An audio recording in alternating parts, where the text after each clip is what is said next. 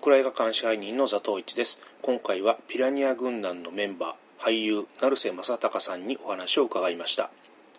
成瀬さんは1950年2月27日生まれ、長崎県出身。1969年第13期東映ニューフェイスとして東映へ入社されました。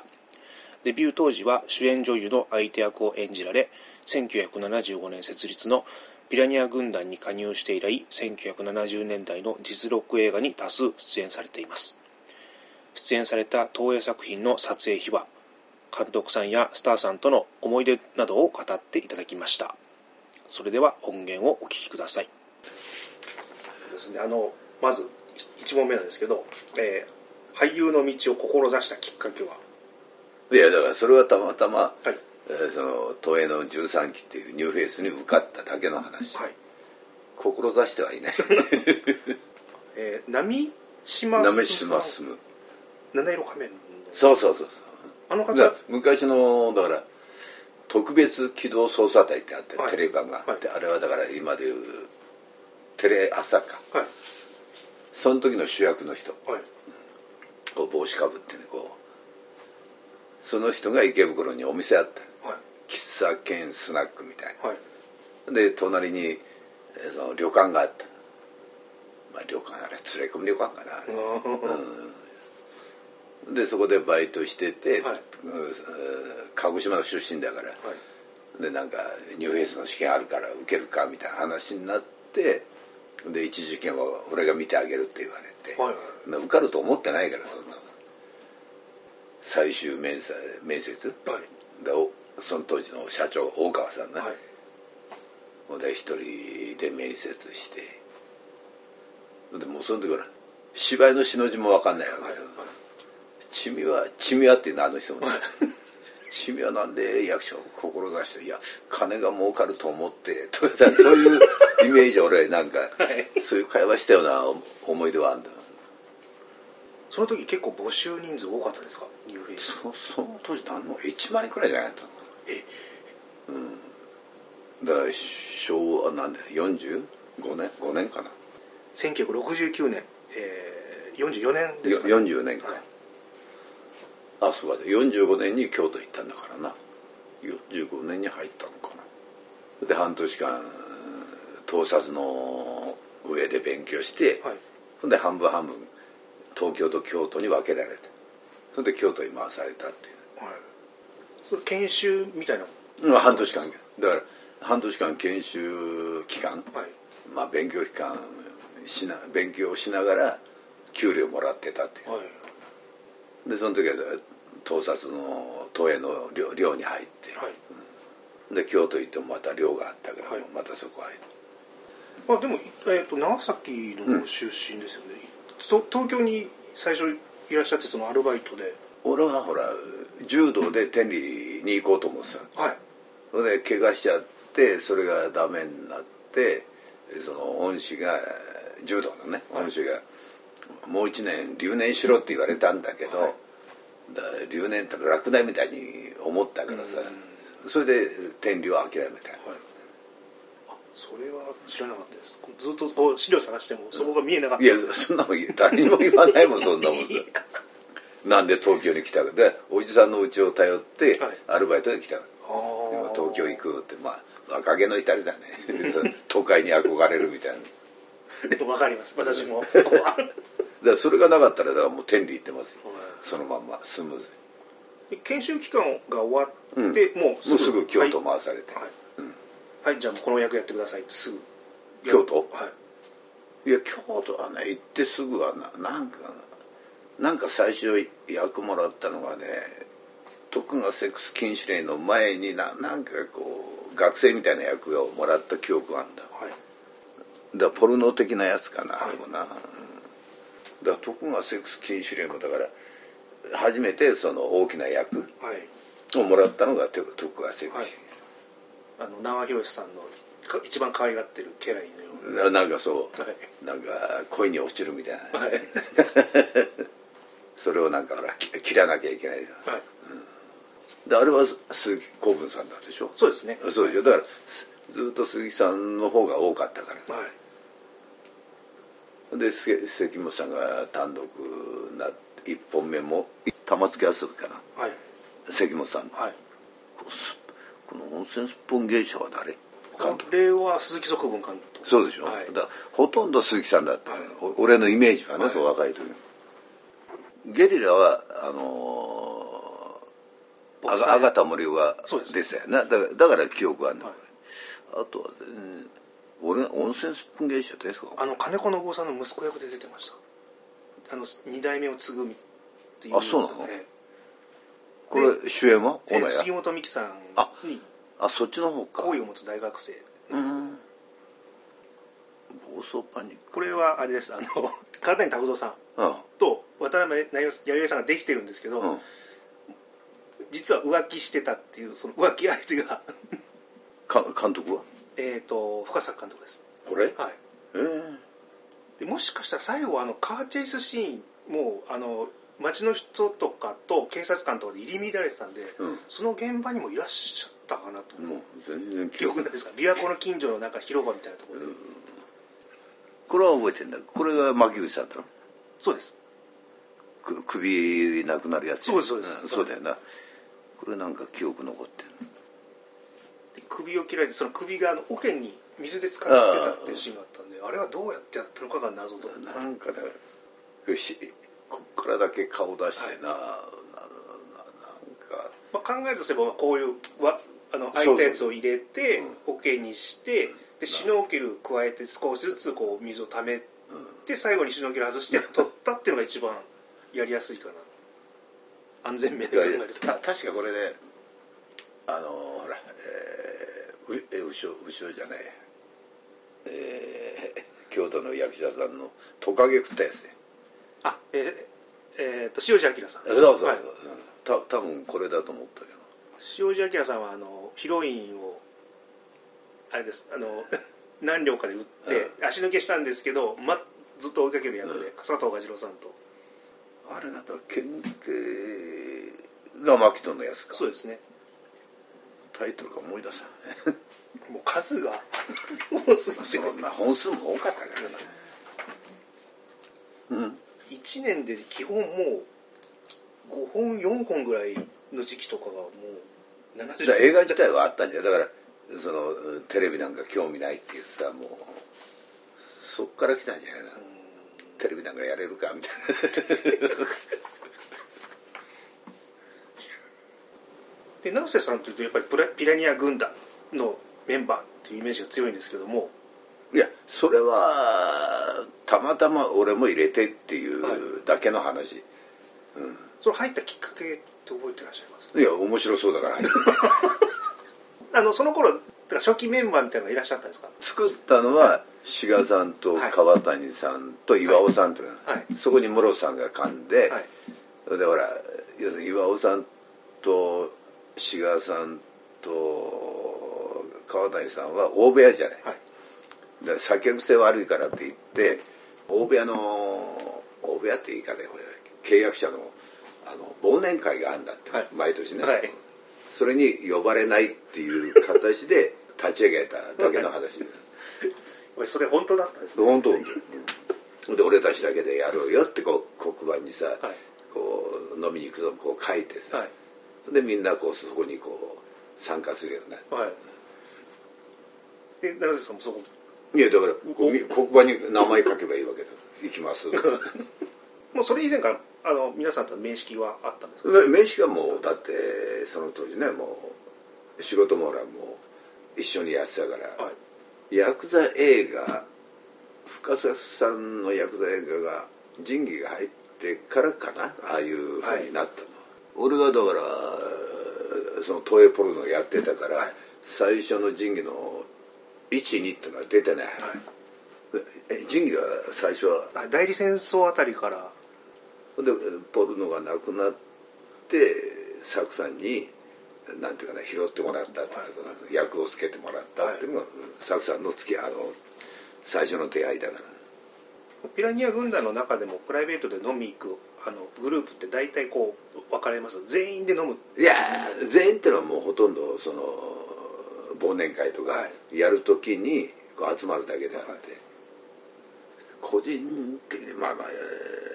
たまにねそう志賀さん、まあ、川谷さんも、まあ、室さんも,、はい。もう京都ばっかりだったから、はい。でそれで大勢ってことはあんまりなかったね。お俺はね、はい。うん。あとピラニア軍団のレコードが作られたじゃないですか、うん。あのあの以前牧さん立花真紀さんから伺ったのは、一番で私歌ったのよっていう。もう全然記憶ない。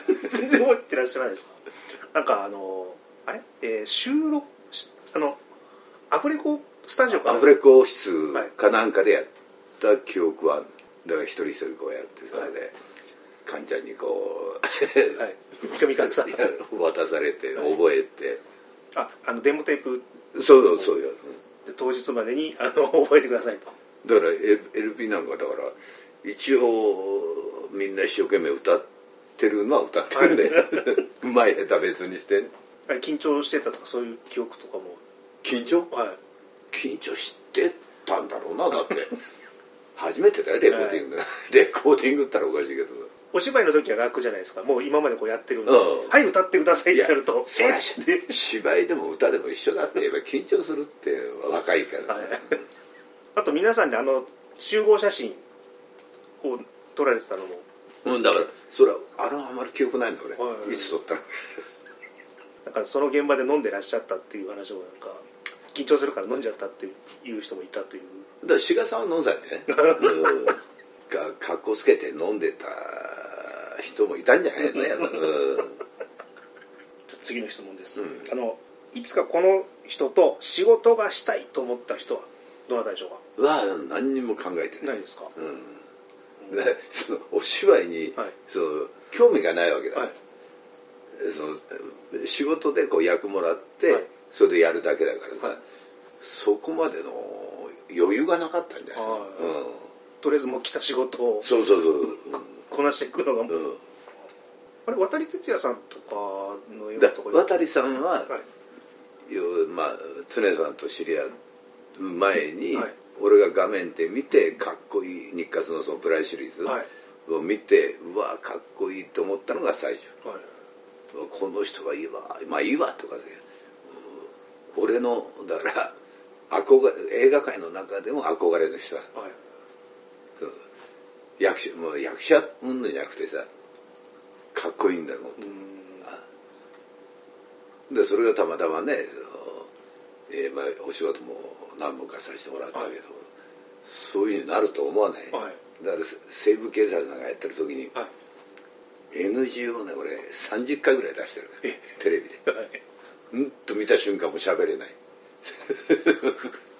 好きすぎてじゃうわかっこいいだからもう本当に。でその時もう渡り大丈夫だよ成瀬君が肩に手を置いてくれたら、はい。た多分オーバーじゃないけど20回は NG 出してる。あすいません。すいません。大体閉じるとかも一緒なんだよな、はい。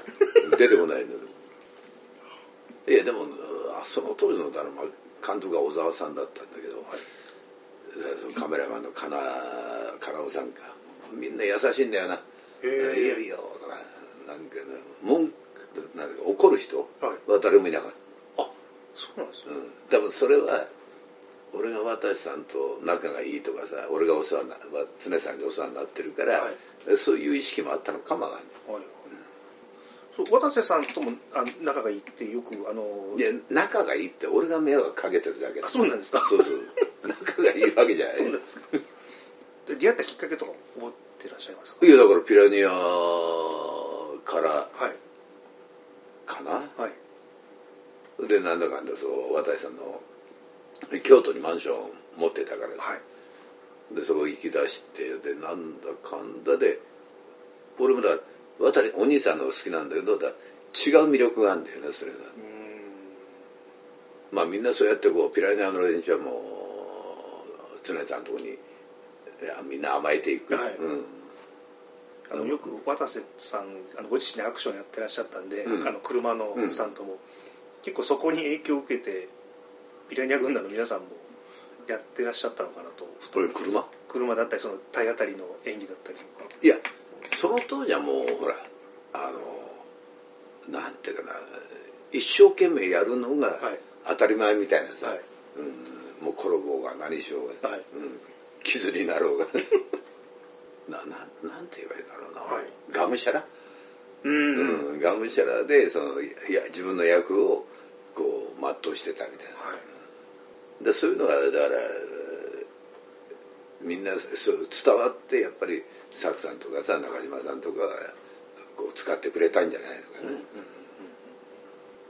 と、渡部さん、伊豆にペンションをお持ちだったり。あれもずっと後だから最初そう伊豆に夏になるとも行くまあ行くっていうか遊びに行ってたんだけど、はい。でその時にえー泊まるとこはもうあったわけ。でその後に伊豆が気に入ってペンションを作ったわけ。はい。自分で、はい。だから俺がもう行ってる時はもうまだ子供が生まれる前だからね、はい。だからもうとりあえず伊豆行こうって言って 伊豆行って潜ってみたいな感じ素潜りですでそうそうそう。あちょまだね舗装とかあの砂利道だからじゃあそのだだるま峠かな、はい。もう砂利道でねもう本当読んで でそれその時のお月の大村っていうのが、はい。そいつがほとんど運転してたんだけどあの峠を越えるだけでもさはい。ちょちょっと半端なかったんだよね道は狭いしでも対向車来たらもうほらどうしようもないから、はい。あ、それだけ狭い道。そうだからひ山越えるんだから、はい越え越えて下手の方行くんだからななんかあると思うよ行くぞとかそれで言ってた、でその当時ほとんど俺だけだ。渡さんと俺とその大村っていう人お月とはい。ほとんど3人で行ってたような感じで。でペンションできてからみんながね、はい。行くようになったけど、はい。渡瀬さん気遣いの人だったという。いやそれは気遣いだと思う。いや要するにえーピン切り、はい。で上だろうが下だろうが気遣うっていうのはさだからみんなその若い子たちってのはついついていく、うん。うん。うんだって渡さんだから深作監督の「おい深作」って呼び捨てるおい深作そその時の現場にいらっしゃったんですかいやもう絶対深作って呼び捨てする。あ空気おかしくなりません？それ。いやならないもうだって私の性格もみんな知ってるあー。でその作さんとの、はい。ななんていうかな付き合いも知ってるから、はい。知らない人見たら、えっていう。あでも深作監督、ちょっと僕、なんとなしに聞いたことあるんですけど、う深夜の撮影が多かったっていうのいや深夜じゃなくて前の日は、はい要するに結構麻雀やんのよ、はい。麻雀好きなんだよね、で麻雀結構遅くまでやって一応9時開始になるんだけど、はい。9時には来るのよ。はい。来るんだけどあれ多分回転が回んないんだろうね。はい。で、まあ、カット割れはできてんだけど、はいとりあえず昼過ぎないとワンカットが回んないへそれでだからずーっと深夜まで行くで組合があったからだから組合のなんていうかえー労労働のあれがーはい。組合員の時はだから5時になったらスタッフが変わるわけ、はい。組合に入ってる人はもう出れないわけ、はい。やっぱりだから深作さんの人柄はい。絶対嫌とは言わないもんねみみんなついていくもんね大体12時から夜の12時ぐらいが目安だでやっぱりほらその当時も11時過ぎたら要するに大部屋の人たちのあれ契約があるんだよなはい。はい。あの料金を足さなきゃいけない、はい。でそういうのもあってその10時に前に終わってくれとかさ でそれもでも大船のもああいうのあったんじゃないかなで送りになるやんはい。電車とかなくなる、はいはいすごい印象に残ってるのが、この一行のセリフ覚えてくるのもいいけど、プラスアルファを考えて、いやそれはもう俺が最初深作さんに言われた、はい。セリフまああるじゃんはい。このセリフだけはその子供でも覚え子役はいでも覚えられるんだから、そのこれにくっついてるいろいろな感情とか、はい。そのそういうのを自分の中で研究して探してこいってでな何言っても構わない。はい。あとは俺が削ってあげるって行き過ぎた。で足してこないとこの抑えななんていうかいいものができない。いいものいいものって言い方おかしいけどなんていうかこうふく。役者が膨ら膨らましてきたあれが見えないんだろうね。うん。その役せセリフを。はい。で一個のセリフだけで膨らますってやっぱり俺らにはその当時若いしできないじゃないあとあれも言われない。歌舞伎は絶対見とけおお、まあ一番最初だって悪役今井健さんとか、はい。あそこら辺でたまたま俺が一番若いのにそこに入ってたんだ。よそれを覚えてる。この間あの牧さんのお店であの、うん。県警対組織暴力のあのへアパートの中で刺されるシーンを一緒にちょっと拝見するってすごいい贅沢な空間にいたんですけどあの時のシーンの見れば思い出すよ、でも動きなんかも全然忘れてるよな。でマキが言わなきゃ俺も マキだと思ってない。相手が。あいつが言うから「あそうだったお前だったんだ」みたいな。自前の財布を置いてたら血のりがついたって怒ってました。全然わでもあのシーン本当こんにちは赤ちゃんを入れることでその悲惨さが余計に出てくるから。いやだからそこら辺がだからもう監督の、はい。まあ才能って俺が言ったら失礼だけど。残りますよねあのシーンが。なやっぱりあれが流れることでもうほら見見る側っていうのはもしかしたら牧野が妊娠してんのかもしれないとかさ、はい。そういうふうに思うじゃない、はい浅く組で撮影された時結構なんかこういう思い出あったなとかもしあれ失敗談が多くてね。ば だいやな多分野球野球一族い俺喋んなかった。野球一族の陰陰謀だったと思うんだけど、あの時に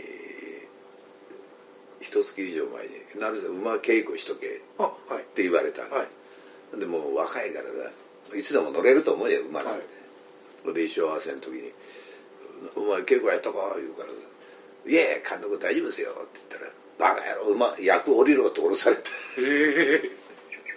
それであの浪人になったんで、はい。でもそれでも浪人をつけてくれて、はいはい。もうこっちに回ってけってでその代わりはあの昔のあの人田中田中なんだっけ？前三船さんの吹き替えやってた人、はい。田中丸大ハムやってたよコマーシャル。あ。でずーっとこう、まあ、テレビの悪役やってた人がいるんだけど、はいはい。田中宏さん。あ田中裕樹ん？田中裕樹さん渡辺半蔵役ですか？その人が俺の代わりにやってその人はだから三船さんのやつ馬もうまかったんで。へえだから三船さんの大役とみんなやってたみたいで、はい。馬も平気だった映画見たんだけどあこれは無理だと思って稽古稽古し行っとけというの分かるなと思って。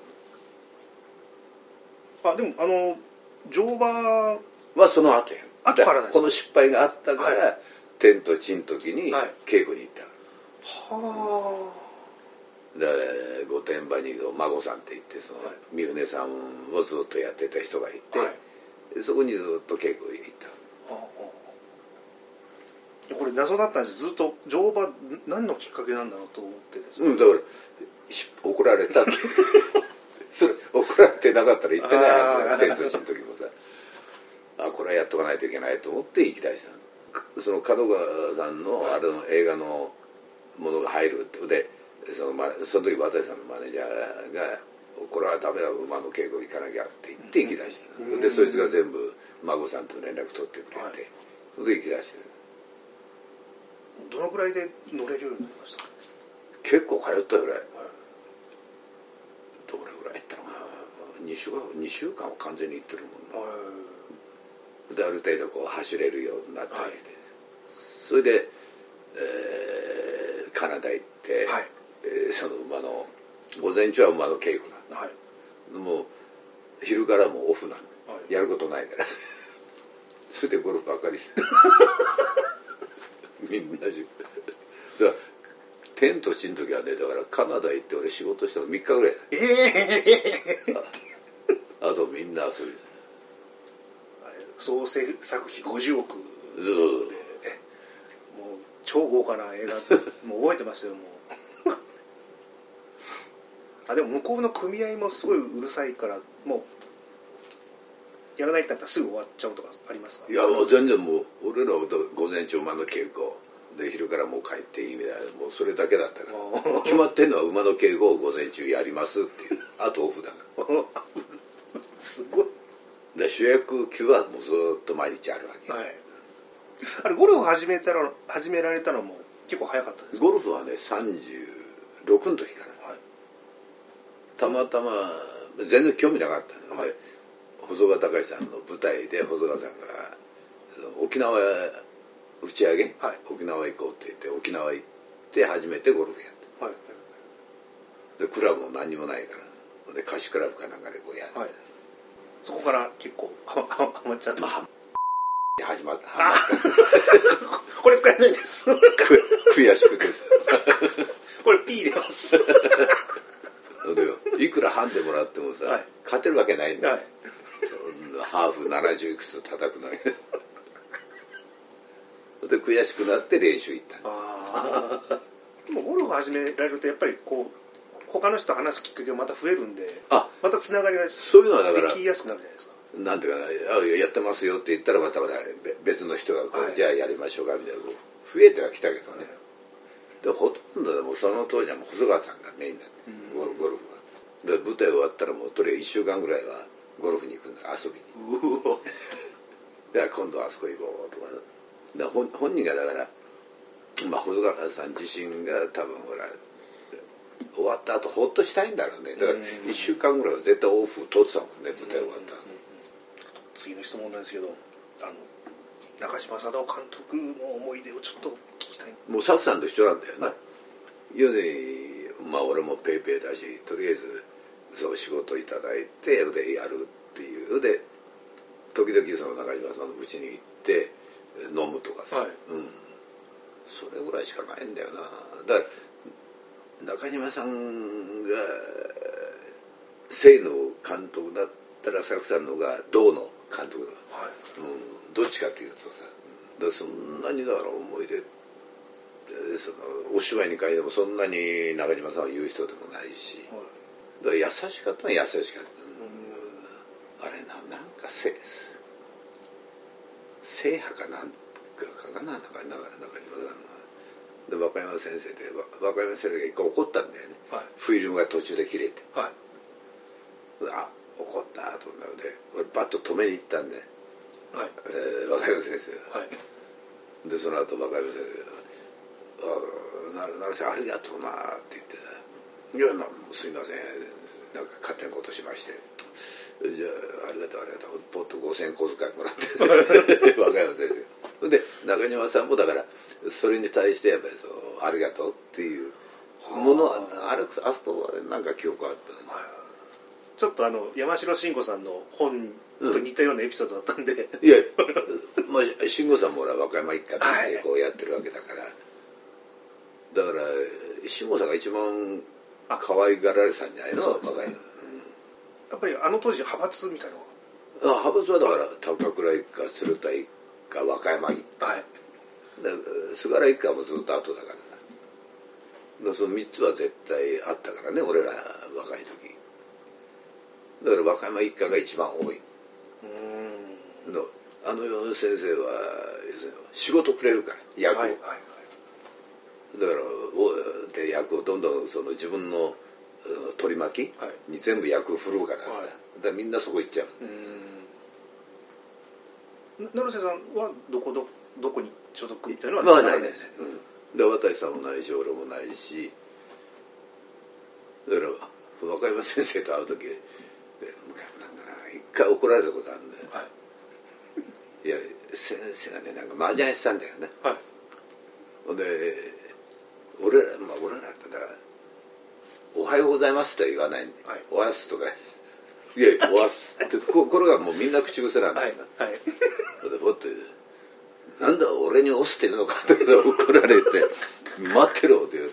ほんで「おい分かりました」って近くの喫茶店行ってほんでガーッ怒られて。今度俺がださあの時大映かなんかでねテレビ撮ってたのかな、はい。出してあげるよ。あありがとうございます。ってでそれからだから顔見たらこう会話がってくれんだよね。でその時もその仕事はもらわなかった。もらわなかったけどさ。でその時もお会いした時にも何かあったら私さんの名前出すんだ。その最初会う時に。はい。あ私さんがよろしく言ってます。おお常か。そうかそうか。でうまく入れるんだ。俺はね結構私の名前利用してるわわかりませんけど結構山城慎吾さんともあのいや慎吾さんはそれニューフェイズの後輩っていうのもあるんだけど、はい。要するに事務所が一緒だったんだまあ、一緒っていうか無理やり俺俺が入れてもらったっていう感じで慎吾さんってあるんで。それからずーっと可愛がってもらったっていうか。慎吾さんのとも結構なんていうかなまあの飲むっていうこともないけど結構連れてってもらったよね、はい山城さんも結構飲まれうん、いやいや弱いわ、どうですか、うん、弱いほとんど飲まなかった。その当時の飲んでない。うん。もうこう飲むのはもうこう後半になってからかな。ちょっとのそれでもガブ飲みするようじゃないからじゃ。んちょこっとなんか一杯飲むとか二杯飲むとかそんな感じだったから。あれで糖尿になったから多分食べ物の方だと思うんだあよー。逆に若山さんがあのお酒飲めないそれでそれも食べ物やんか。糖尿になったら、はい。お汁粉飲んでらっしゃったって。いやだから、うん。結構慎吾さんと似てんのかなと思う。糖尿になったきっかけ、はい。うん。イメージとしてはすごいお酒飲まれる方なのかなと思ってたんですよ。だって若山先生なんかもうあのほらウイスキーボンボンみたいにはい。あるやん、はいちょアルコールが入ってる、はい。あれでももうダメだ意外ですね。なんかもう映画のイメージだともうああ。ものすごい飲めるかなっていう感じがするんですけど。飲みにそのスターさんとはい。飲みに行ったっていうのは俺らは全然お呼びのつかねもあんまりないですか？あんまりほとんどないね。俺らもペーペーだしそういうふうになんか行ったっていうのもスターさんと行ったっていうのはもう松方のお兄ちゃんぐらい。ああ松川さんが逆に結構いい。や飲むんだけど要するにみんなを連れて行ってこうや,、やってくれる、それが松方のお兄ちゃんだったから。で自分が体悪くしてはい。しばらくお酒やめたから、はい。であの当時でだから一番スターさんでその飲みに連れてってくれたのは松方さん。もう何かあるとみんな引き連れて行ってたんだ。だからピラニアの連中もほとんどだからごちそうになったんじゃん、お兄ちゃんに。昔テレビであの松川さんと飲みた時に氷入れるあのあアイスペル。あそこにブランデーとかなんかはいどうぞっていう。その当時流行ってたんだアイスペルをこう回し飲みするとかさ若いしさ。でも若いから飲めるんだよね。はまあ次そそその時はなんか飲めるんだけど、次の日はもうダメになるあの多分まだ19か20歳ぐらいの時多分テレビ見てたんですごい。だそれがなんかかっこいいみたいな、それはカスタもそうだけど、はい。やっぱりそういう飲み方してて、はい。でもなんかあるのもアイスペルでみんな回し飲むみたいそういう現場をご覧になったことはありますか？いやもうそれはもうみんなピラニアの連中いたら全部あみんなそうじゃん。やってらっしゃったんです、うん、飲め気遣いがみすぐ次に来るんだよ、えだからほとんどもうストレート飲んでるからいやー 僕ら20代の時でもやったことないです。それは。回し飲みもできないです。怖くて。なんて言うんだろうな。やっぱりそういうお兄ちゃんもお兄ちゃんで松方さんも、はい。そういう気遣いの人、はい。だからみんなこうついていくね、うんもう一方あのん。木内和弘監督。Q さんと、はい。うん。最初にあのつながりになったきっかけ。最初だ Q さんが V シネまあ V シネだからな。竹中直人さん。に、はい。カルロス撮る時に呼んでもらって、はい。それで台本いただいて台本読んだらそういうななんかの表セリフが一番下にハートマークがあったの。はいで俺分かんないからこのハートマークはどういう意味だろうってずっと考えてカルロスの初日の日にえー監督をお願いして「すいませんこのハートの意味が分かんないんですけど」で喫茶店で2人でいろいろ話して、はでこうだ自分が書いた本じゃないお兄さんが書いた台本だからそれその時はね。で一応説明してもらいやこうこうこうだからみたいな。ああそうですかっていうのが初めてキウさんと会話したこと。を、撮影入る前に。はい。それからずーっとなんか使っていただいてるっていうか、まあ俺が頼んでんだけど。無理無理。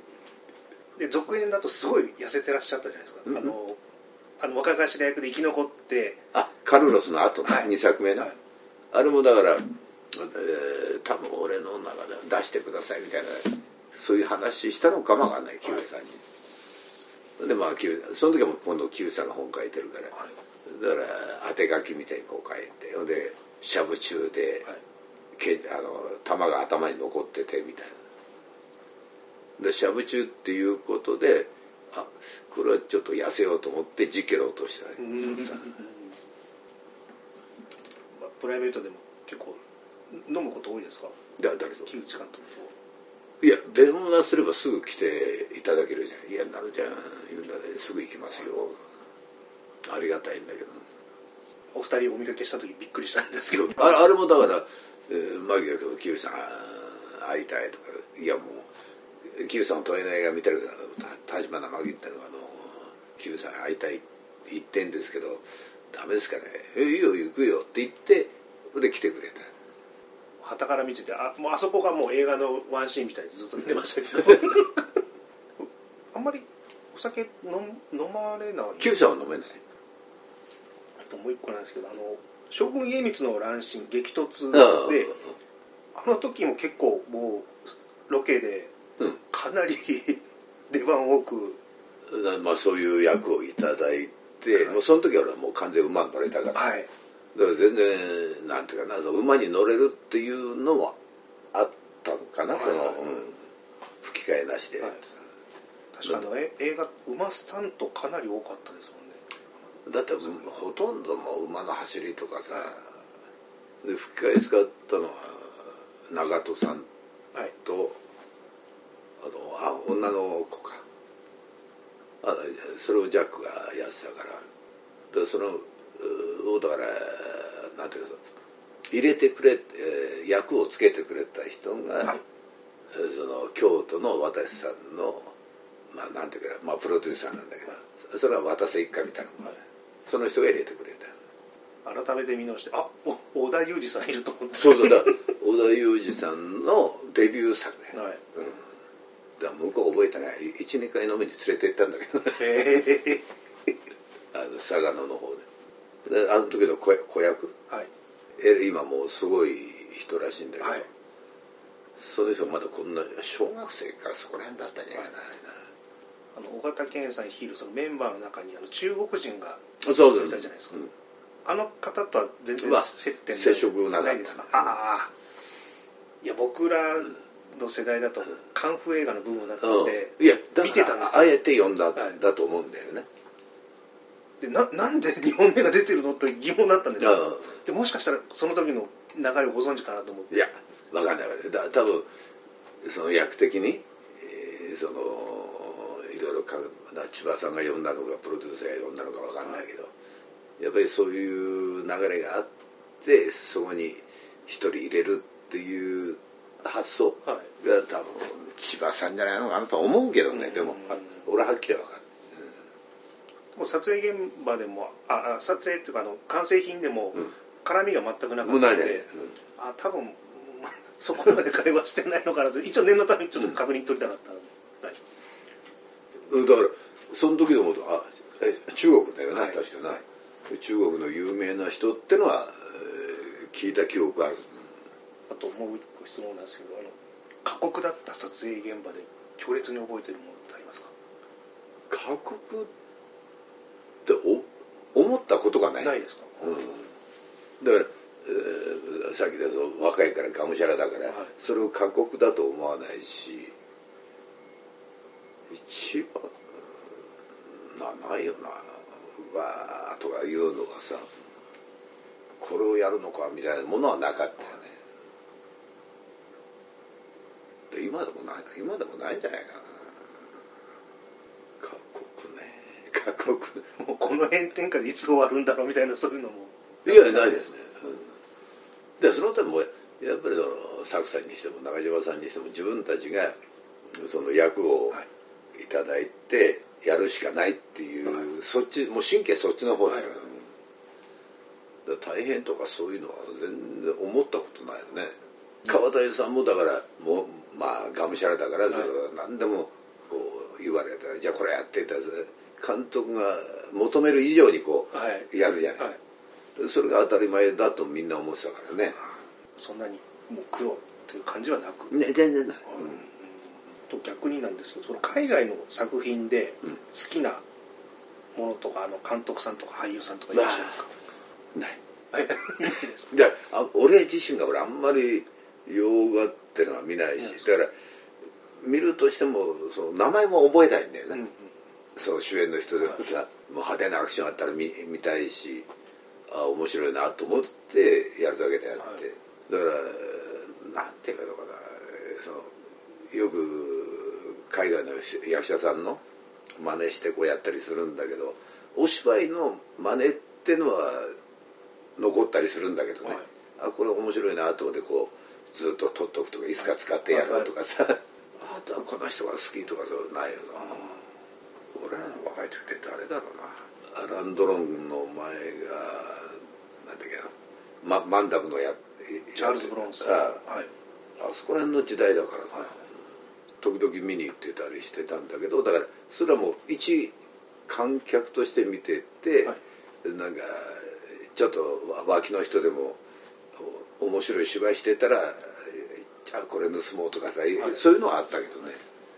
でこの役者さんが一あの好きとかそういうのはなかった。だだから俺芝居が伸びないんだよいやいやいや。で洋画だったらば邦画はい。の方がやっぱりなんか、えーあまあ、真似できるっていうかさ、はい。もう時代劇は特に多いじゃないですか、はい。作法とかそういうのも、あかっこいいなとかその歩き方一個にしてもさ、やっぱ金之助さんとか、まあ、その前、でやっぱりさ様ってその何やっても様になるじゃないですかあそこら辺はねその時代劇に関して相当なんていうかなその若い時からこうああいうのを覚えて、はい。だからやっぱどしっとこうアップになった時もさ迫迫力っていうのかな、なんか威圧感みたいなものはやっぱ感じるよね、画面見ただけでさ。それは片岡音体でもそうだし、うん。でそういうのを逆にまあ俺の観念かもわかんないけど。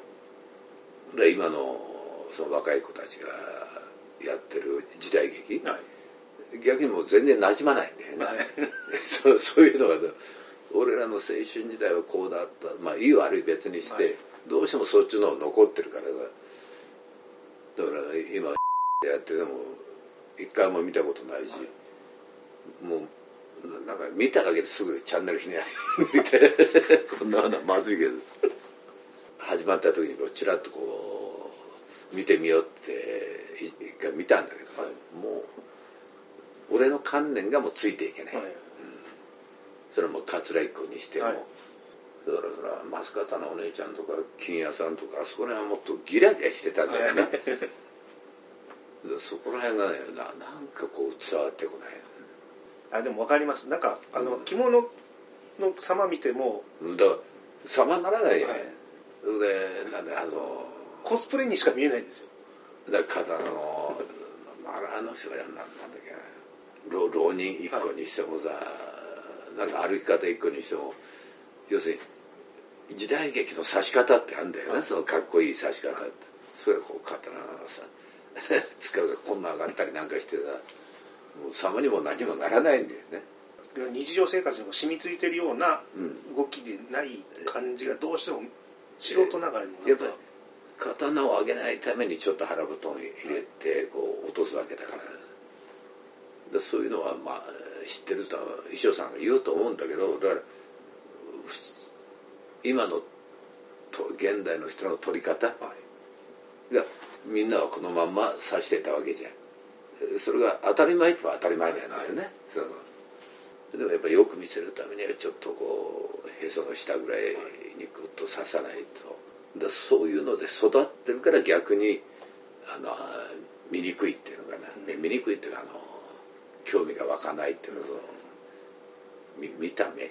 でも歩き方浄化の歩き方一つでもやっぱり違うしさ。で手手の置き方とかいろいろあるんだよね。その時代劇の作法っていうので、もう今できるのは歌舞伎役者のいやそれはたち。いやだ多分作さんなんかそういうのあったから歌舞伎は見とけよって言ったのかもわかんない。ああうん、その作法とか。あそこら辺はもうこ子供の時からずーっと教えられてこう来るから。だから様になるわけよね、映画でもそうですけど時代劇を撮る機会がももう今はないじゃないですか。だからないから別にとっても昔のそういうで、えー時代劇とかやってた人はい。に合わないじゃない。はい。で言う人もいないじゃない。で監督さんも多分もう30代とかそこら辺のデディレクターだから。まあ監督さんもこう見てると思うんだよ。いろいろでもそれはやっぱりそう言えないんじゃないかなと思うんだけどね。こうした方がもっとかっこいいのにっていうさうそれも言いにくいんじゃないのかな時代劇だけじゃないですけどこう昔あの2本立てとか兵とか、うん。そういう数多く作る機会って多かったじゃないですか、うん、今少ないじゃない、はい。それ映画にしても少ないしで本数も少ないし、まあ、テレビも少ないしさ。だから今の若い子は逆にかわいそうだよね、その参考にななるのがなかなか見つからなくて。で昔のやつ見ててもそれをこう現場で出せるかっていうのはさなかなか難しいんだと思うんだけどねぱりどんな仕事でもそうなんですけど現場行ってうん。自分で失敗してうん。身について初めて成長する。覚えるじゃん。その学ぶべき場所がないっていうのが今すごいだだからかわいそうなのでそれがだから今のいや俺はこれでいいんだっていうそっちの感覚になっちゃう。はい。でそれまあ監督がねお OK 言えばもうそれはもうしょうがないんだけど、でかっこいいのとで面白くやろうっていうのとはいまた違うと思うんだよね。で今のそのおしまいの変わったことやればそれが面白くはい。なんかいやめなんとか見てる人とか監督が喜ぶみたいなね。面白くやるにしてもやっぱりこう原点持っとかない。はい。いやそれはこういうふうにしてくれよって言われたらスッと戻せるはい。ものを自分の中にこう引き出し持ってればさ、はい。すぐ戻れるわけなんだよね。まあ軸はありつつの遊び心でこういうのもできそうそうそうそう。ますこういうのもできますっていうのがで一回じゃあテストの時にこれ試してみようかとかさ、はい。アドリブ能力も一瞬でこううん。いけますだから元に戻すのは簡単。だはい。そそこはあの まあ作さんじゃないけどこう、はい。セリフはもう覚えておくわけ。うん。でプラスアルファでいろいろこうため足してこう考えていやそんなもんいりませんと言ったら元に戻して。いい、もう監督さんによってもいろいろだからね、で作家さんにしても台本通りとかはいななるじゃないそう完成品見たらあれ？シーンが全部なくなってる？とかそういうことも。あそれはテレビなんかあったよ、はい。うん、やっぱりその尺内に時間内にこう収めなきゃいけないから。あれ？これ出てたよなって全然映んないとかタイトルだけ出るとか。さ 時間的に1時間ぐらいでしちょうど聞けた感じですかね。えこれララジオやってどれぐらい流すえーっと60分ぐらいです。のあ1時間。そんな流すの？編集したら足りる？はいちょうどいい感じで余計なことばっかり言ってる。いえいえいえ。余計なこと。あの P 入れて極力あの個人 個人攻撃にならないように。まあ、個人個人の名前はなまずいわな。たとえ亡くなった人でも。ねえ。ーいやでもすごいいいお話でいやいいとは思わないけど。だ青春の思い出みたいなもん、はい。俺の中で。ああいうこともあったなみたいな。お あの舞台の告知だけ僕せあの紹介してもいいですか？いやいやいや、はい。いやですね、えっ、と、舞台、えー悪党どもが多すぎる坂本勉ミニライブということで、はい。はい、えー脚本、木内和弘先生、で、演出、えー成瀬さんで、はい。えー9月26日から10月1日まで、東京はシアターアルファ、東京。で、10月1日もソールドアウトらしいです。うんはい一応千秋楽はもうあそこは客200名しか入れないんだけど、はい。もうチケットはない。その1日に関してははい。他はたくさん入ってますよ、はい。そしてもう一つ、名古屋公演、えー10月6日から10月7日まで、東別院ホールにて、はい、えー前売り6000円、当日6500円で、はい。で主演は、えー、成瀬さんと前田光陽さん主演なんてできるのかなそんな柄でもない。いやそそれよりも監督やるってのが心配だもんね俺の中で。あでもちょっと私あの 脚本を本を読ませていただいたんですけど面白いです。いやそれはだから Q さんの本だよもうだから Q さんもだからもう思い入れがあるし、はい新作落語のようにこう綺麗にこうまとまってるんですよね。うんだから会話で面白みをこう持っていってるから余計な芝居する必要はないみたいな、はい。吉本的にこう笑わそうとかね、はいそういうのはいらないと思うんだけど。まあ内容としてもちょうど現代に合うような。うんまあいろいろい今のその詐欺師のやつも今の詐欺師と昔の詐欺師だその詐欺師を面白おかしくこう書いてくださってるからね。だからなんていうのかな。す今今の詐欺師ってのはなんかちょっと凶悪になってるじゃないそうですね。まあ内容はコメディですのでちゃんと笑える話には。そう まあそういう陰惨な話には絶対泥棒と詐欺師の話なんだけどこれが面白おかしくこう笑えるようにはできてます、ね、ぜひお願いします。見に来てください。はい。ぜひはい。お願いします。いやでも本当あの僕も20代の頃のスクリーンとかですねあの、うん。VHS とかであの成瀬さんの作品を拝見してたんで直接こうやっておお話を伺えたら本当光栄です。ありがとうございます。あのこれもあの立花真紀さんのおかげでございます本当もうそれラジオ的に言ってるわけ。そうです。感謝しております。何回も飲んでてお願いします。いやいやいやいやいや本当に二十歳の時の自分で考えられないですもんこの今この空間が。いやだから俺らもそうだし例えばさっき言ったその渡さんとお会いできるとかね、はい。そういうのも考えられないはいことが起きたわけじゃない、はい。そのまあ、芸能界入ってとか,、はい。だからそういうのってだから人間のむ結びつきっていうのがはい。こう付き合いの中でいろんな方方が増えてきたりなんかして、武田さんがよく言うのはこう人って書いてはい。支えられてるって言うじゃない、はい。あれはもう本当そうだなと思うでいろんな方にお会いして、えーねお世話になってそれでそれで生きてるっていうのは今だあるよね、うん。スターさんだろうが何しようがやっぱりその中にはやってくれた人がいるわけだから、はい。そこら辺も、まあ、やっぱりねまあ硬い話になるけど忘れちゃいけないっていうかさ、うん。誰かが助けてくれてるわけだから、でお仕事一本もらうにしてもやっぱりその推薦してくれた人がいるわけだからね、その役一個もらうにしてもさ。でそれを考えたら下手なことはできないんだよね。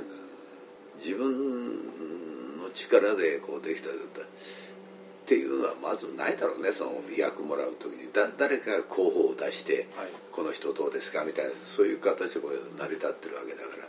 人人人はい。に感謝。で すあと残りの人生はね。これが最後になるかもわかんないし。仲間というかお仕事一緒にされてた方たちもう周りがほらもうどんどんいいなくなるじゃない。ですか、はい。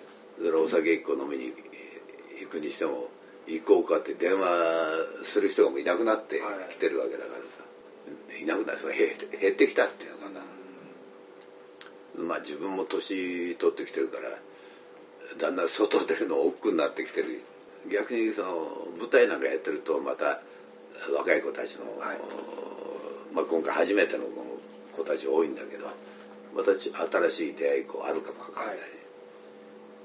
また俺も勉強できるかもわかんない、あこういうお芝居あんのかとか。ようやっとだから73になってお芝居に目覚めてきた。お芝居の面白さはいがなんか分かってきたような感じはするんですけど、でこれでまた人のつながりがまた増えて。うん。まあ役者さんもそうだけどその今回やってくれる制作の大岩さんにしても、やっぱ新しいこう出会い、まあ、どうつながるか分かんないけど、はい。この作品をやる上によってみんなにもね迷惑かけてるわけです俺の中で。いやもう声かけていただいただけで本当光栄です。それはねやっぱりまあまあ牧っていうのがいるんだけどやっぱりその中でこう出会い。はい。やっぱりそういう中で俺がこんだけそう俺のためにやってくださる人がいるのに人はどれぐらい分かってくれるのかなと。か さこれは気になりますいやそれ俺言うのよあそうなんです。やっぱりほらみんながもう一緒になってこうやんないと、はいはい。うんキューさんがもし見に来るとしたら、はい。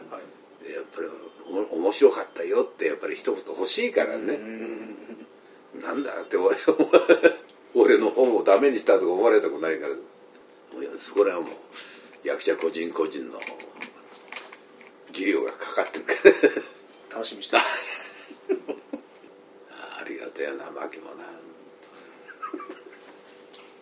人のことを自分のことのようにやってくれて。いやでも本当僕らもマギさんのおかげであのつながりができたので、本当ありがたいです。中谷さんも本当あの少年のような顔して ああって言ってもうそらチラシ1個作るにしてもさもう申し訳ないよもうこうやってこうやって。であのチラシをだからできたおかげでやっぱりなんだっていうのはいないわけじゃん、はい。やっぱりああいうチラシってのはもうパンフレットみたいな作り方しちゃったから、はい。それはもう中谷さんのおかげだです僕も偶然あのちょっと関わらせていただいて、やっぱりそうすると今度気持ちがそこにうん。乗っかるのでやっぱり自分も関わったっていう意識があるんで。